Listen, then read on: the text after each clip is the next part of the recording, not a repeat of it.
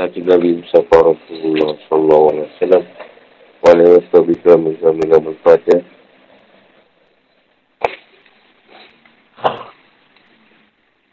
Inna rahmanullahi nak bisani salimah sini Amiran udatkan dan rasulullah amabak. Bukannya tafsir membuat kedustaan atas nama Allah dan hukuman bagi pelakunya. Al-An'am ayat dua puluh tiga sampai dua puluh empat.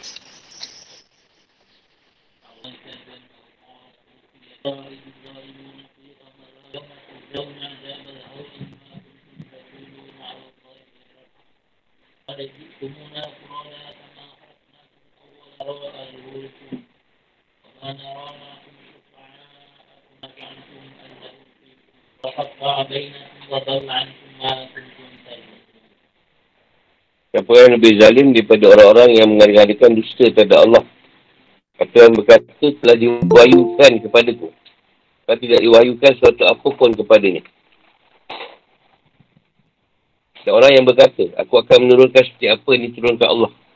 Alangkah ngerinya, sekiranya engkau melihat pada waktu orang-orang zalim berada dalam kesakitan sakaratul maut.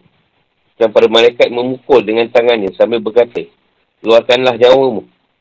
Pada hari ini kamu akan dibalas dengan azab yang sangat menghinakan. Kerana kamu mengatakan terhadap Allah perkataan yang tidak benar dan kerana kamu menyombongkan diri terhadap ayat-ayatnya. Dan kamu benar-benar datang sendiri-sendiri kepada kami sebagaimana kami ciptakan kamu pada mulanya. Dan apa yang telah kami turut kurniakan kepadamu, kamu tinggalkan di belakangmu di dunia. Kami tak memberi, kami tidak memberi melihat pemberi syafaat untuk orang bersertamu. Dan kamu anggap bahawa mereka itu sekutu-sekutu bagi Allah. Sungguh, telah terputuslah semua perkara antara kamu dan telah lenyap dari kamu apa yang dahulu kamu sangka sebagai sekutu Allah. Waman al-zamu, tak ada yang lebih zalim. Aftara ala Allahi kazibah. Membuat kebohongan. Berkata atas nama Allah. Padahal Allah tidak berfirman demikian. Hal itu misalnya dilakukan dengan cara mengaku-ngaku telah diangkat menjadi Nabi.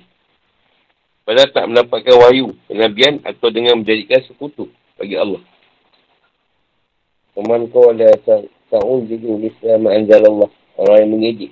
Mereka berkata kalau kami mahu, kami boleh membuat kisah Al-Quran ini. Walau tarah. Sebenarnya kami, kamu tahu bukan Nabi Muhammad. Dia gamaratil maut. Sakaratul maut. Gamarat. Al-Malaikatu basitul aidihun. Memukul dan menyiksa mereka. Gamarat tu iaitu kedahsyatan. Kedahsyatan maut. Para malaikat berkata dengan keras pada mereka. Ahriju anfusakum. Keluarlah nyawa kalian untuk kami cabut. Aumat al-yawma tuzaun. Kiamat ketika manusia dibangkitkan untuk dihisap dan dibalas. Al-yawma. Waktu yang sudah dikenal dengan dua puluh empat jam. Azabul hun. Azab yang menghinakan. Sebab Allah subhanahu wa taala, apakah dia akan memeliharanya dengan menanggung kehinaan? An-Nas dua puluh sembilan. Kerana firman Allah subhanahu wa taala, orang yang berjalan di bumi dengan rendah hati. Al-Furqan enam puluh tiga. Takulun ala Allah ilghair al-haq. Mengatakan sesuatu yang batil berupa pengakuan dusta dengan mengaku-ngaku sebagai Nabi dan telah mendapatkan wahyu. Hashtag biru, sombong dan tak mau beriman. Walau tara, saya kamu akan melihat hal yang mengerikan. Burada. Mereka tidak bersama keluarga, harta dan anak. Sama halaknakum awala marah. Kadang-kadang tidak beralas kaki, tak berpakaian dan tidak berkitan. Berkitan dia berkatan. Hmm. Awalnakum. Kami berikan kalian harta. Berkata ni pelayan atau pembantu. Kalian tinggalkan apa yang kami anugerahkan pada kalian di dunia. Yang ini tak boleh mengambil manfaat apa pun. Itu semua atas kehendak Allah dan bukan dari kalian. Amanarah ma'akum sifa'ah aku. Tapi tidak melihat berhala-bahala itu sama kalian. Hal ini sebagai hinaan bagi mereka. Al-lazina za'amtum annahum fikum. Berhala-bahala kalian anggap berhak untuk disembah. atau tata ta'am bainakum, telah putus hubungan kalian atau telah lepas dari kalian. Bainakum ni macam terputus hubungan antara kalian. Al-bain, hubungan jarak antara dua bagian atau lebih. Nama Allah, aslihu baina ahwaikum, ahwan ahwaikum. Au isla baina nas. Walau la'ankum hilang dari kalian, la kuntum tasumun. Syafaat yang kalian harapkan. Sebab turunnya ayat ayat dua puluh tiga. Dia Tawari meriwayatkan dari Ikrimah mengenai firman Allah Taala, "Wa azamu man yasra 'ala Allah kadhiba." Ini terus berkenaan dengan Musai, Musailamah.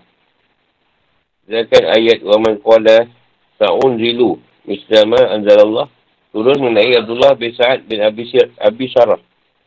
Dia dulu menulis kepada Muhammad sallallahu alaihi wasallam. Dia membacakan banyak kalimat Aziz dan Hakim. Dan Abdullah bin Sa'ad menulis Ghafurur Rahim dan baca di hadapan Nabi. Dia bersabda, ya betul. Dia Abdullah keluar dari Islam bergabung dengan orang Quraisy. At-Tabari meriwayatkan dari Al-Suti yang sama dengan itu dengan tambahan, jika Muhammad dapatkan wahyu, aku juga dapat wahyu. Jika Allah menurunkan ayat kepadanya, aku juga boleh menurunkan ayat sebagaimana Allah turunkan, yang Allah turunkan. Muhammad berkata, Sami'na alimna, Sami'na alimah. Dan aku mengatakan, aliman hakimah. Dua, ayat sembilan puluh empat. Mujaril dan lainnya meriwayatkan dari Ikrimah. Dia berkata dari An-Nadir bin Al-Haris berkata, Lata dan Uzza akan memberikan syafaat padaku. Ha, turun ayat walaqad. Walaqad sampai habis. Turaqad. Sampai turaqad. Ha? Turaqad. Persoalan ayat. Ayat ini adalah kelanjutan pembahasan tentang pembuktian kenabian. Allah menjelaskan bahawa Quran adalah kitab yang turun dari Allah dari Allah pada Nabi Muhammad sallallahu alaihi wasallam, dan ia sama seperti Taurat yang mereka akui turun pada Nabi Musa, dan mereka mengakui bahawa semua Nabi adalah manusia. Sebab itu Allah menyebutkan camannya terhadap orang yang mengaku mendapatkan kelebihan dari salah dengan kedustaan dan kebohongan yang mereka buat. Allah berfirman, وَمَا أَزَّمُوا مِمَنِ افْتَرَىٰ عَلَى اللَّهِ كَذِبًا أَوْ قَالَ. Ancaman itu juga sebagai ancaman ini juga sebagai kesaksian akan kebenaran Nabi Muhammad sallallahu alaihi wasallam. Sebab di saat Allah menafikan status kenabian dari orang yang mengaku-ngaku telah mendapatkannya. Itu juga merupakan penegasan darinya akan status kenabian bagi orang yang telah mendapatkannya. Selain itu, Nabi Muhammad sallallahu alaihi wasallam adalah hamba yang beriman kepada Allah dan hari akhirat. Yang beriman kepada keduanya tidak akan menjatuhkan dirinya pada kezaliman yang dapat menyerumuskannya dalam azab yang pedih. Di dalamnya terdapat pengakuan atas kenabian Nabi Muhammad sallallahu alaihi wasallam. Ya Allah menjelaskan akibat dari sikap berdusta atas nama Allah. Tak ada penjelasan. Tak ada seorang pun yang lebih zalim daripada orang yang berdusta atas nama Allah. Jadikan sekutu atau anak baginya atau mengaku mendapatkan kenabian dari salah. Padahal Allah tidak mengutusnya sebagai rasul kepada manusia. Boleh juga dengan berkata, aku telah diberikan wahyu. Padahal dia tidak diberi wahyu. Perbezaan antara ucapan ini dengan sebelumnya adalah bahawa yang pertama, dia sekadar mengaku telah mendapatkan wahyu. Sementara yang kedua, ia tegas, ia tegas merasa telah menerima wahyu dan menafikannya dari Nabi Muhammad sallallahu alaihi wasallam. Dan hari ini, ia telah melakukan dua kedustaan sekaligus. Ia mengatakan sesuatu yang tidak ada dan menafikan apa yang ada. Dia mengatakan, aku akan menurunkan seperti apa yang diturunkan oleh Allah. Dengan kata lain, dia mampu menurunkan seperti apa yang diturunkan oleh Allah pada Rasulnya. Sebagainya perkataan orang musyrik. Jika kami berkenaki, saya kami dapat membacakan yang seperti ini. Al-Anfal Al tiga puluh satu. Ini adalah ancaman terhadap siapa sahaja yang melakukan salah satu dari ketiga hal di atas. Ucapan yang pertama adalah membuat dusta atas nama Allah dan mengaku-ngaku telah mendapatkan wahyu. Seperti Musailamah Al-Kazab, Musailamah Al-Aswad Al-Ansi dari Sana, Yaman, dan Tudaihah Al-Asadi dari Bani Asad. Musailamah berkata, Muhammad adalah Rasul Quraisy. Aku adalah Rasul Bani Hanifah. Banyak Rasul dia pula. Maksud dia perkara yang ketiga adalah sebagaimana diucapkan oleh An-Nadir bin Haris. Jika kami kenaki, mengkenaki nescaya kami dapat membacakan seperti ini. Dia mengatakan bahawa Al-Quran adalah dongeng, syair. Dan kalau kami mahu, kami akan berbuat seperti itu. dia boleh buat pula. Macam mana wahyu tu. Ya Allah menyebutkan ancamannya kepada orang zalim seperti mereka. Allah berfirman, walau tara izil zalimun fi ghamratil maut. Wa rasul dan semua yang mendengar dan baca.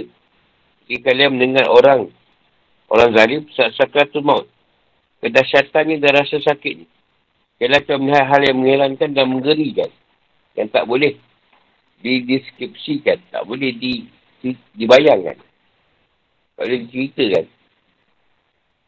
Sebab itu malaikat membuka lebar tangannya untuk mencabut nyawa mereka dengan pukulan dan paksaan. Sebagaimana firman Allah subhanahu wa taala, bagaimana nasib mereka apabila malaikat maut mencabut nyawa mereka, memukul wajah dan punggung mereka. Muhammad dua puluh tujuh.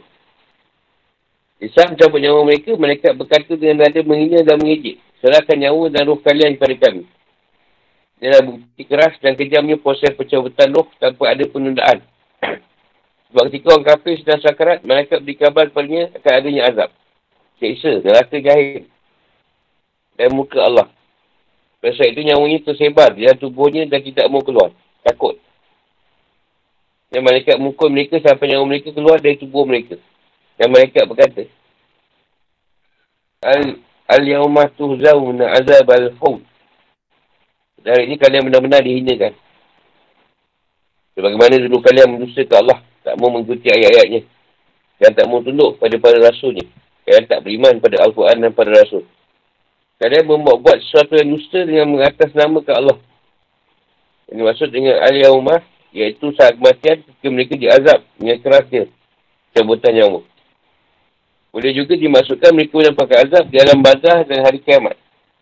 Al-Hun adalah penghinaan yang hebat. Kata azab tu tadi sama seperti ungkapan radulusuq, maksudnya adalah tenggelam dalam kehinaan. Azab al-Syari komentar firman Allah subhanahu wa taala, wal malaikatu basitul aidih. Ini menunjukkan tarikat maut, tarikat malaikat. Tarikat malaikat yang bersifat memaksa dan proses mencabut nyawa yang keras tanpa lemah lembut. Para malaikat melakukan memperlakukan mereka seperti memperlakukan orang yang memiliki hutang. Ia menjulurkan tangannya kepada orang yang berhutang, minta kepada mereka dengan memaksa tanpa ada penundaan. Dia berkata kepadanya, berikan hakku sekarang juga. Aku tak akan pergi sampai mendapatkannya. Dan sebab taklah berkata kepada mereka, maka jik tumuna kur kuda. Kalian datang pada kami tanpa sesembahan. Kau datang sini, datang pada aku dan kalian tak menyembah aku lah, kata dia. Kalinum pun beri syafaat penolong dan tanpa harta. Kerana kau diciptakan, kali pertama keluar dari perut ibu kalian. Dan kalian tak ada, tak ada beralas kaki. Tak berpakaian dan tak bersunat. Kalian tinggalkan apa yang dulu kalian miliki di dunia. Isi kalian tidak dapat mempergunakannya sebab ia dapat memandu kalian. Ayat ini tidak bertentangan dengan firman Allah. Allah tidak akan menyapu mereka pada hari kiamat. Kau tengok muka pun tak mahu. Bakarah seratus tujuh puluh empat. Ini jenis kalau neraka masuk terus lah. Tak isap-isap lah. Sebab dimaksud dengan tidak berbicara dengan mereka, iaitu berbicara dengan sikap memuliakan dan penuh reda. Ayat ini ditutup dengan celaan dan hinaan terhadap sikap mereka yang telah membuat sekutu bagi Allah, seperti berhala dan patung-patung sama di dunia. Mereka kira bahawa patung-patung itu akan memberi manfaat bagi mereka dalam kehidupan dunia dan akhirat. Allah Ta'ala berfirman, Wama tara ma'akum, syufa'a'akum. Kami tak melihat kalian bersama dengan pemberi syafaat kalian. Jadi patung-patung yang kalian sangka sebagai pemberi syafaat dan sekutu Allah. Ha, mana berhala yang kau sembah dulu, bawa datang. Pasal tak bawa sekali kan? Ha, macam tu lah maksud dia. Dia punya baik tu sembah. Lakad, lakad taqad ta'abainakum. Pada kiamat akan terputuslah hubungan, kasih sayang dan pertemanan. Tak ada teman. Kalian akan saling terpisah, jatuh dalam kesesatan. Dan semua yang kalian kira dapat beri pertolongan, baik berhala, patung maupun sekutu, akan lenyap dan hilang. Allah subhanahu wa taala manggil mereka di hadapan para makhluk. Manakah sekutu-sekutuku yang dahulu kamu sangka? Al-Qasas enam puluh dua. Allah berkata pada mereka dan dikatakan kepada mereka, di mana berhala-berhala yang dahulu kamu sembah selain Allah? Dapatkan mereka tolong kamu atau menolong diri mereka sendiri? Syuara sembilan puluh dua, sembilan puluh tiga. Yang dimaksud dengan firman Allah, Anau fikum syuraka, ialah jadikan Tuhan dan berhak untuk disembah, sebab ketika mereka menjadikan berhala itu sebagai Tuhan dan sembahan, mereka telah menjadikannya sebagai sekutu bagi Allah dan sebagai tujuan dan ibadah mereka. Simpulannya ialah bahawa harapan kalian tak ada apa yang kalian sangka telah sirna, telah hilang. Tak ada penolong atau pemberi syafaat, dan tak ada jalan bagi kalian untuk menghindar dari azab Allah, iaitu pada hari ketika seorang sama sekali tidak berdaya menolong orang lain, dan segala urusan pada hari itu dalam kekuasaan Allah. Al-Infitar sembilan belas. Fikir kehidupan atau hukum-hukum. Kedustaan yang paling besar adalah engkau menjadikan sekutu bagi Allah, padahal dialah yang menciptakanmu, atau mengada-ngadakan kebohongan atas nama Allah dan mengaku telah mendapatkan kenabian dan wahyu, atau juga menafikan kenabian dari seorang Nabi seperti Nabi Muhammad sallallahu alaihi wasallam, dan mengatakan bahawa engkau mampu pula menurunkan seperti apa yang diturunkan Allah. Aku Tupi mengatakan antara bentuknya adalah orang yang berpaling dari syariat sunnah dan sunnah para salaf, dan dia berkata, dan benakku cerita sesuatu atau hatiku memberitahu kepadaku. Setelah itu mereka menetapkan sebuah hukuman sesuai dengan apa yang ada dalam hati mereka dan terlintas dalam fikiran mereka. Mereka mengaku bahawa itu berasal dari hati dan fikiran mereka yang bersih dari kotoran dan penuh keikhlasan, sehingga datang ilmu-ilmu ilahi dan hakikat Rabbani. Mereka mengatakan bahawa hukum syariat hanya berlaku bagi orang yang bodoh dan kalangan umum saja. Adapun para wali dan orang yang soleh, mereka tidak akan memerlukan nana syariat lagi. Ada sebuah ungkapan, mintalah fatwa pada hatimu, meski para mufti telah beri fatwa. Mereka berdalil dengan tersewa hidin yang mengambil ilmu melalui ilham, tanpa bersandar pada ilmu yang dimiliki oleh Nabi Musa. Nampaknya termasuk zindik dan kupur. Ia wajib dibunuh dan tidak perlu diminta untuk bertaubat atau diminta keterangan lagi. Apa yang mereka lakukan berakibat pada batalnya ketetapan Allah dan menyebabkan lahirnya keyakinan akan adanya Nabi selain Muhammad sallallahu alaihi wasallam. Patutlah untuk kita syukuri bahawa cerita dongeng dia orang yang mengaku Nabi telah selesai di telan masa tanpa tersisa, sebab dia tidak sejalan dengan kehidupan. Ayat di atas menunjukkan bahawa proses pencabutan nyawa orang kafir sangat keras dan menyakitkan, sedangkan orang mukmin prosesnya mudah dan lembut, sebagaimana ditunjukkan oleh hadis-hadis mutawatir dari Abu Hurairah dan lainnya.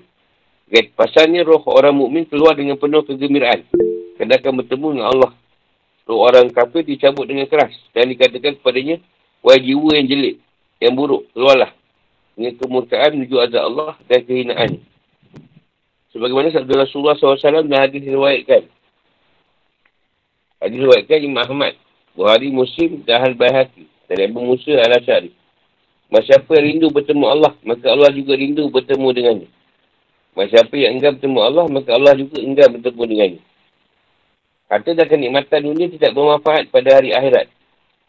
Dan sebuah hadis sahih disebutkan bahawa Rasulullah sallallahu alaihi wasallam bersabda, manusia berkata, hartaku, hartaku, hartamu adalah apa yang kamu makan, lalu kamu habis, habiskan. Atau apa yang kamu pakai, lalu menjadi usang. Atau yang kamu sedekahkan dan menjadi simpanan bagimu. Dan itu akan hilang dan menjadi warisan. Harta yang telah diusahakan, harta yang telah diusahakan dan dihabiskan umurnya untuk memperolehnya, nanti akan ditinggalkan dan tidak akan berguna lagi baginya. Allah berfirman, wa taraktum ma hawlankum wa ra'a zuhurikum. Jika juga dengan sekutu dan berhala-berhala yang disembah oleh Allah tidak akan beri manfaat, semua tidak akan berguna pada hari kiamat di hadapan Allah dan pada saat hisab. Allah berfirman, wa dalla ankum ma kuntum tas'amun, tas'umun. Apa yang kalian jadikan bahan kerusakan dunia telah lenyap. Diwakilkan bahawa ayat ini turun pada An-Nadir bin Al-Haris.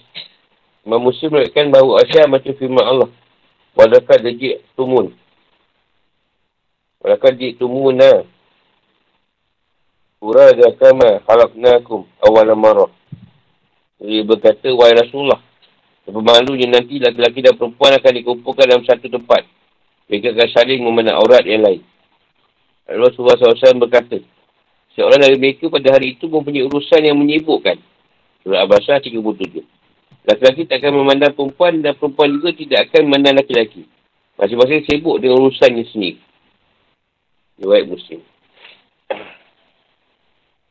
Kita ni beritahu yang dusta akan nama Allah, yang menambah-nambah cerita, yang aku Nabi, yang berwayu. Dan ayat ini teguran juga untuk mereka yang menerima cerita hakikat, yang kata ah tak perlu dah syariat. Banyaklah kat sini. Sebelum kita cerita syariat tak syariat kena buat. Hakikat dia kita bawa untuk mempermudah urusan. Dia nak tanya.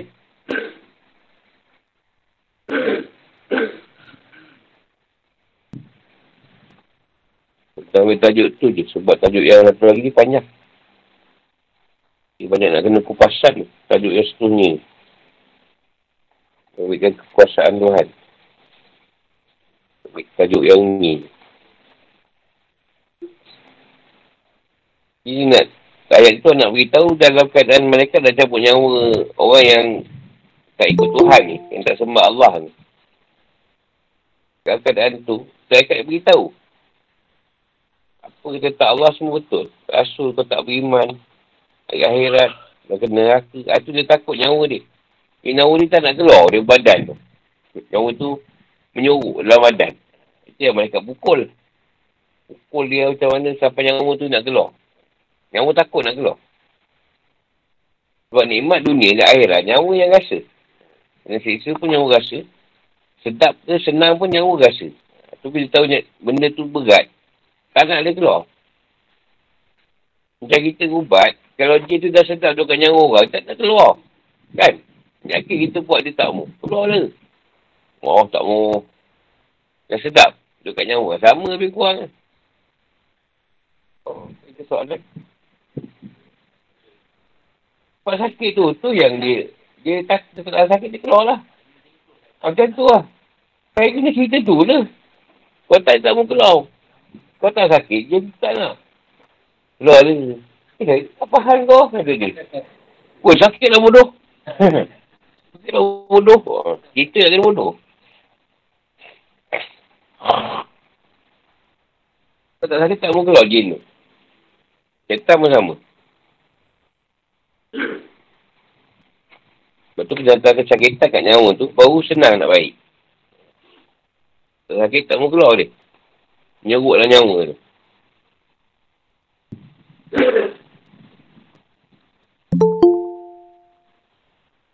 Allah kata, kau akan balik. Seperti mana kau lahir, kau akan balik-balik kat aku. Sebagaimana kau dah, dulu datang sendiri kat dunia, kau balik pun sendiri juga. Yang ingat ada teman ke apa, tak ada. Itu kita pun tak suka nak jumpa Allah. Allah pun menyampah anak muka kita. Dia suka benda-benda lain kan, jumpa kan. Mayang nak, oh semua tak mau. Lepas tu ni, ditukur juga berkaitan hati kan. Banyak orang suka mengambil daripada hati. Yang oh, bahasa, bahasa Melayu tu, ikut hati mati. Ikut rasa binasa. Sebab tu siap perkara Rasulullah disebut kena berguru. Kena ada yang mengesahkan benda ni. Kalau tak kita main guna je apa yang hati kita cakap. Tinta je pakai. Tinta pakai. Main bahan hantai je. Lepas tu kita kata, ah, tu dia kata ilmu, ilmu ilahi Tuhan bagi ni. Ha, ni hakikat Rabbani. Dia ketuhanan. Itu siapa yang dapat? Lepas tu siapa kena ada pengesahan.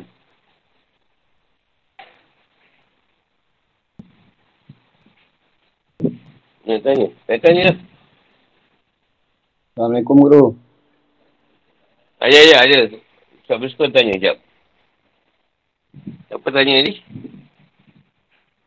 Bantai. Ah, nanti sekejap. Apa tak? Ha.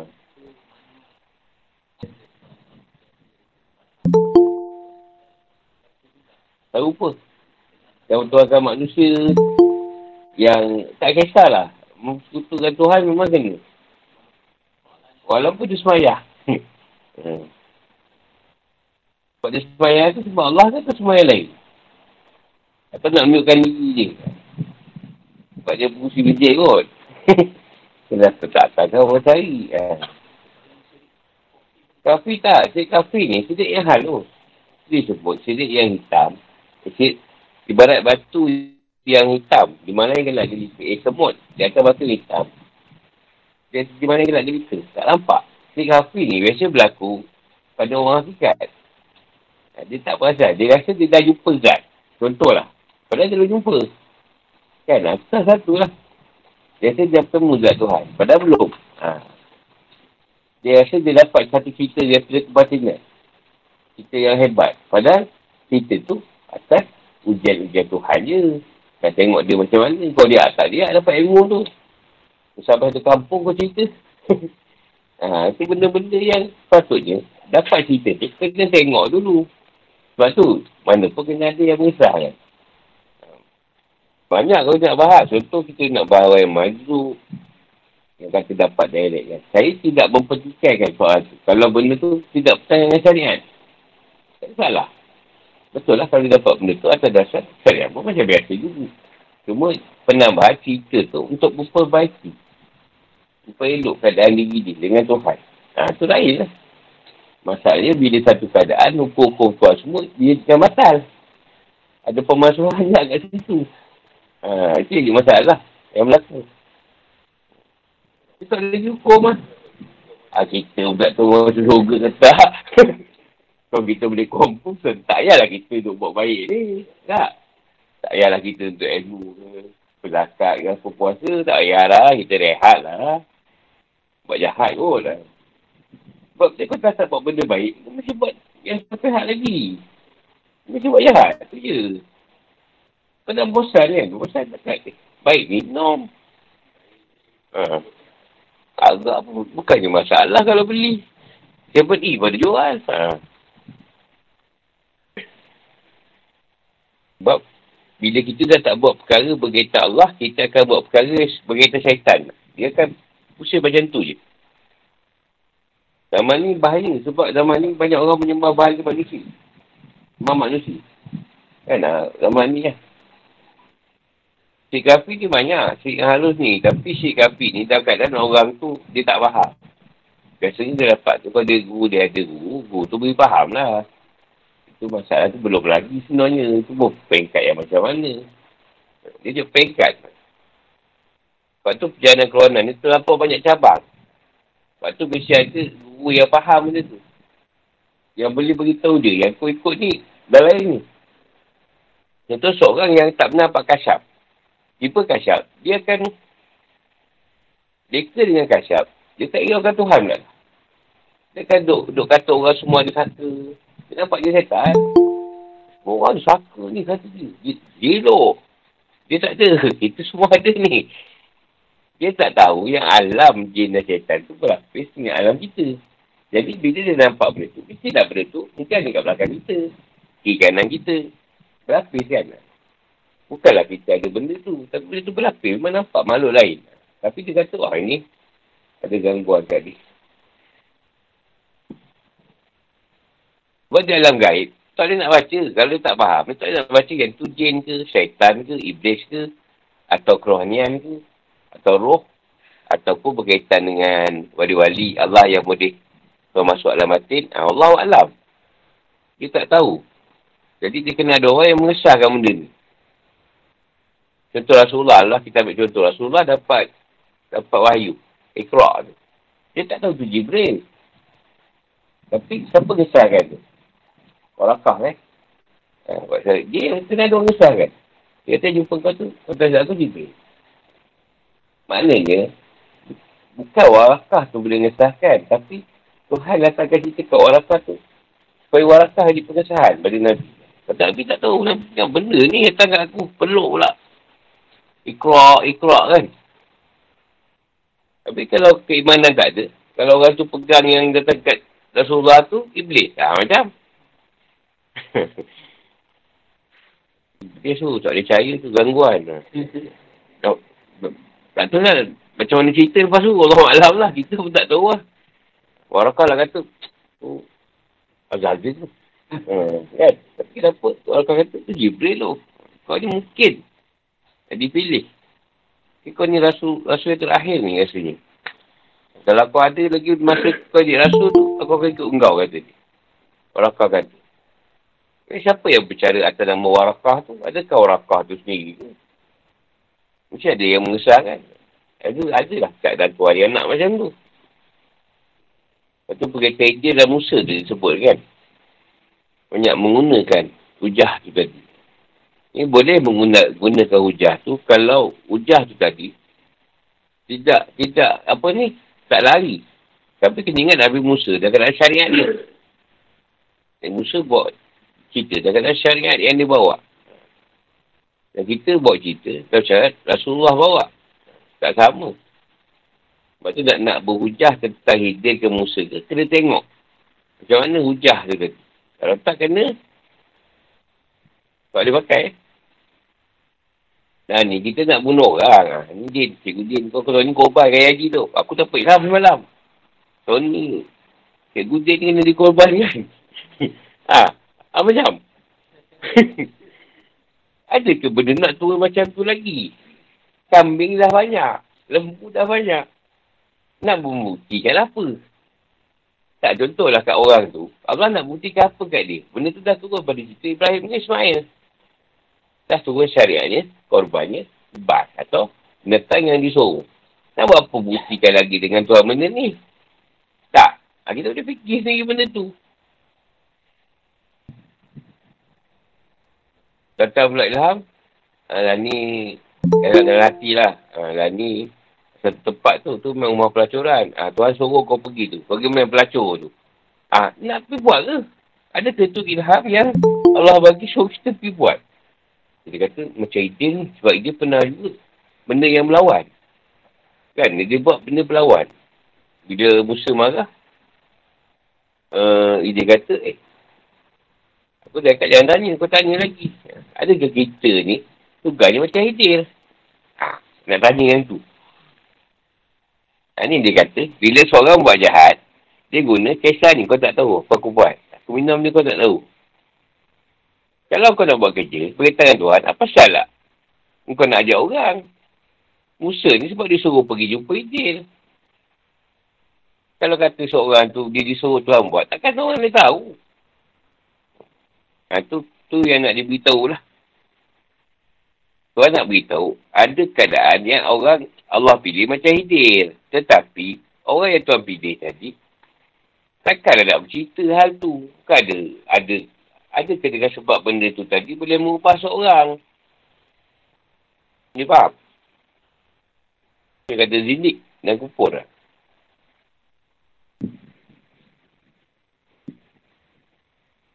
Ada soalan? Ilham memang ada turun. Tapi dia tengok ilham tu. Sesuai tak? Ilham, saya dapat ilham ni. Apa? Kalau dapat duit K B S P sepuluh K, kalau suruh apa, bantai bin nombor. Kau nak pakai tu. Ilham ni ada dua, baik dan buruk. Engkau dah fikir. Tak, ilham ni baik dan buruk. Setiap hari datang. Setiap pagi kau belum puasa, tak suruh buka tu. Engkau dah pilih nak buka ke tak. Engkau asyik nak pilih buka je. Kan, kau yang pilih yang, yang tu. Memang ada. Jadi engkau tu, ada ilham yang buruk. Setiap hari ada. Engkau yang pilih. Engkau nak pilih ayat-ayat setiap hari. Memang ada ayat-ayat. Janganlah pilih yang tu. Ha. Pilih yang sebaliknya. Okey lah. Alah, contoh kita tak sahur. Cuba try lah. Ini dah memang dah buat ketapan adat. Tak sahur je, tak puasa. Tak nak try langsung, eh? Try puasa dulu, tengok. Sampai kau apa, boleh tahan tak? Ha, tak try. Dah, dia dah letak adat tu. Tak sahur je. Pagi dah ni. Tak ha, tak sahur, tak puasa lah. Apa masalah? Tak sahur boleh puasa. Apa masalah pun. Cuma mengambil keberkatan kan. Sahur tu lah. Nabi suruh, luar suruh. Itu buat. Kuranglah sikit. Dah ada kelapor siang tu. Dulu kan, kita memang tak nak puasa. Kopor tak nak sahur. Dah tahu pagi mamak. Kopor tak tahu bang tak? Dia boleh tahan ke? Tak ada masalah. Abang, abang, iman. Penuh je tak ada. Soalan ni. Man, mantai apa? Soalan ni mantai? Ha, dia main tu tebu lah. Main petai, dia tak jauh petai. Main tebu lah. Main bu. Ha. Tadi ada soalan tadi tu kedua. Apa, ayat, ada ayat mengatakan uh, orang mukmin dicabut nyawanya dengan lemah lembut. Habis yang Muslim macam mana pula guru?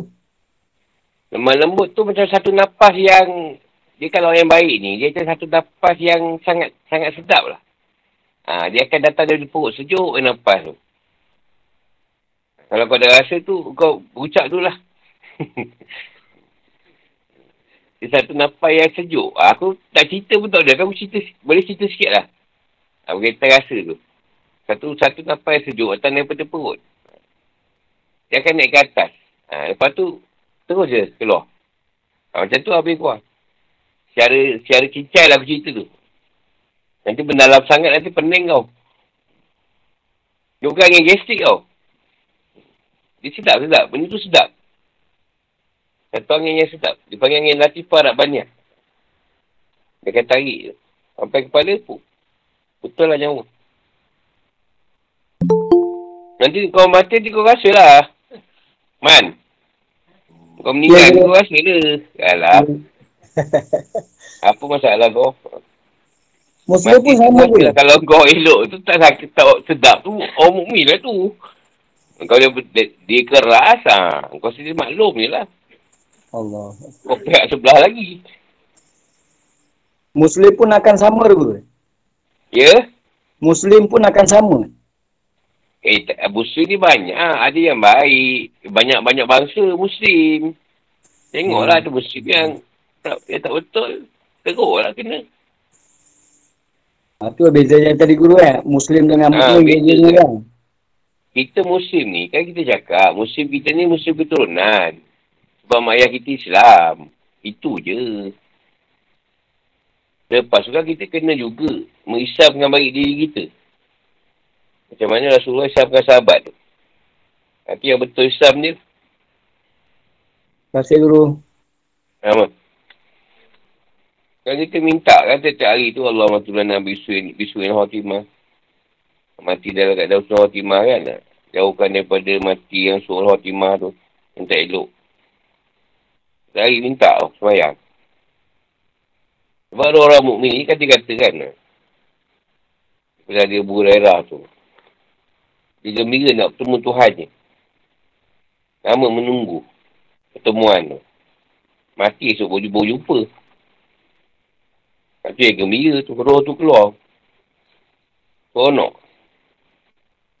Seorang yang dah bersih nafsu dia, amal-amal ni. Dunia tak ada apa sebenarnya dah. Cuma kita menjalankan fardu kifayah kita lah. Menunggu masa kita balik. Lepas tu sahabat lu bila ada perang ni, nak mati cahit berebut. Nama kita ni kalau duduk mati cahit perang, tak tahu lah orang pengetul dia, dia ada. Dah maaf aku, tebu banyak lagi tu. Aku rupi lepas tu dulu. Saya ni tebu border tu. Pak rasa tak, tak pergi perang kot. Nabi kata, zaman ni yang beratnya perawan nafsu. Perangan diri kita sendiri. Yang kata baik dan buruk tu, kita yang pilih. Tak baik jadi baik.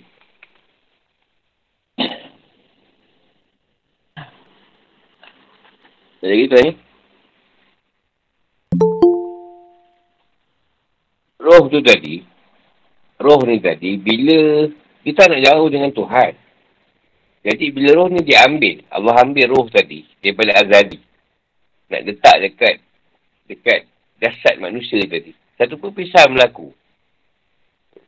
Satu perpisahan berlaku. Dia dengan zat dia, roh tu zat Allah. Jadi roh ni tadi, bila dah duduk kat bawah, tak sama macam duduk dengan Tuhan. Eh, sebenarnya duduk dengan Allah ni tak sama dengan duduk di dunia yang penuh macam roba ni. Banyak benda nak buat kan. Itu yang bila dia dah balik tu, dia suka dah. Dia nak balik pada azali balik. Nyawa tu yang tinggal dalam azal tu nyawa. Bayang-bayang dia, roh balik. Ha, seronok lah roh. Dapat balik, asal dia balik. Kampung halaman dia. Itu yang gembira lah. Tak kisahlah roh tu roh jahat ke, roh tak jahat ke. Roh tu yang gembira. Nyawa, nyawa dah takut. Takut. Bukan sebab mati dah, mana mati. Takut dengan azab. Yelah yang kita duk buat baik apa semua ni kerana Allah ni. Untuk Allah semua ni kan sebab bagi pembalasan tu kan. Kalau tak cari pembalasan, tak payahlah. Allah pun tak ada cerita. Tuhan tak ada cerita nanti. Kau mati. Nanti akhirat nanti esok ada hisap. Tak ada. Kita pun tak ada buat apa. Mungkin kita hidup macam biasa dah. Mati-mati lah. Dia dah cerita ada. Pembalasan, hisap, nizam, apa semua. Serata musakit semua. Dah kita pun takut. Dengar azab kubur pun dah gigil lah. Ini sebab takut tadi. Kita balik daripada Tuhan. Roh tu tak ada masalah. Roh tu memang tak Tuhan. Tuhan tak kasi siksa zat dia. Takkan nak siksa zat dia sendiri. Zat balik pada zat lah. Sebab tu bila kita tanya roh, roh kita mesti suka ke arah Tuhan. Ke arah Allah ni. Roh kita kan, kalau tak roh kan suka ke arah Tuhan. Buat ibadah apa semua kan. Tapi nafsu tak. Nafsu dia, dia, dia akan melawan. Yang buruk lah. Yang baik, okey lah. Kalau demokrasi ni daripada manusia kata dia yang buat. Tak. Allah tu maha demokrasi. Dia bagi kita manusia ni, pilih. Nak baik ke nak buruk ke. Tapi seorang yang dipilih, macam Rasulullah, atau yang terpilih atas sebab dipilih daripada awal, no choice. Rasulullah no choice. Dia dah dipilih daripada awal. Sampai terpilih daripada awal. Kita dah harapan sangat nak bebas. Pasti ikut apa yang Allah nak. Itu je lah. Selain tu, ah, bebas nak pilih. Inilah sebab kenyataan dia. Adakah Rasulullah kata, ya Allah, kenapa kau pilih aku? Aku kan yang layak. Ramai lagi ada. Ah, so tak ada tu. Sebab mana Rasulullah tu memang dah setuju benda ni. Daripada segi batin, lahir dia memang dah terima. Daripada awal ni. Dia bila pelantikan tu berlaku, tak ada masalah pun. Tak ada pun Rasulullah kata, kau silap ya Allah sebenarnya. Dalam pemilihan kau. Rasulullah pula silap. hmm. Hmm. Yelah maksudnya, seorang takut mati tadi. Sebab dia menanggungkan taubat dia. Kan banyak kita jumpa kan. Tak taubat. Belum masa lah. Tengah-tengah sedap lagi ni. Jadi ke situ lah. Dah hukum kacungkan.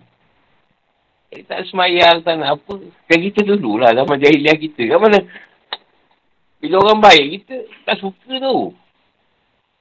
Ni apa hal di masjid ni? Duk alim pun. Sebab ni tu, kita dah keadaan jahat tadi. Mana kita suka orang baik? Aku tu kau tak nak semayang, saya. Aku tunggu pencen nanti lah. Pencen tu aku free. Nani sibuk lah masa. Tak ada. Lepas tu dia enggan lah tu. Ha. Enggan bertaubat. Menangguhkan taubat. Orang yang suka nak jumpa Allah. Kan dia buat apa yang Allah suruh buat. Yang suka tu. Nak jumpa dengan Allah. Apa seorang suruh buat. Lagi bodek-bodek. Ha. Dia buat gambaran tu kita buat lah. Mana yang kita mampu lah. Yang kita risau. Kita cakap, free esok berbuat. Masalahnya bila free, kenapa tak buat? Kamu cakap macam tu. Tunggu free, saya free, saya pecen pun saya buat. Dah pecen dah haram. Dia nak tambah kerja pula lagi.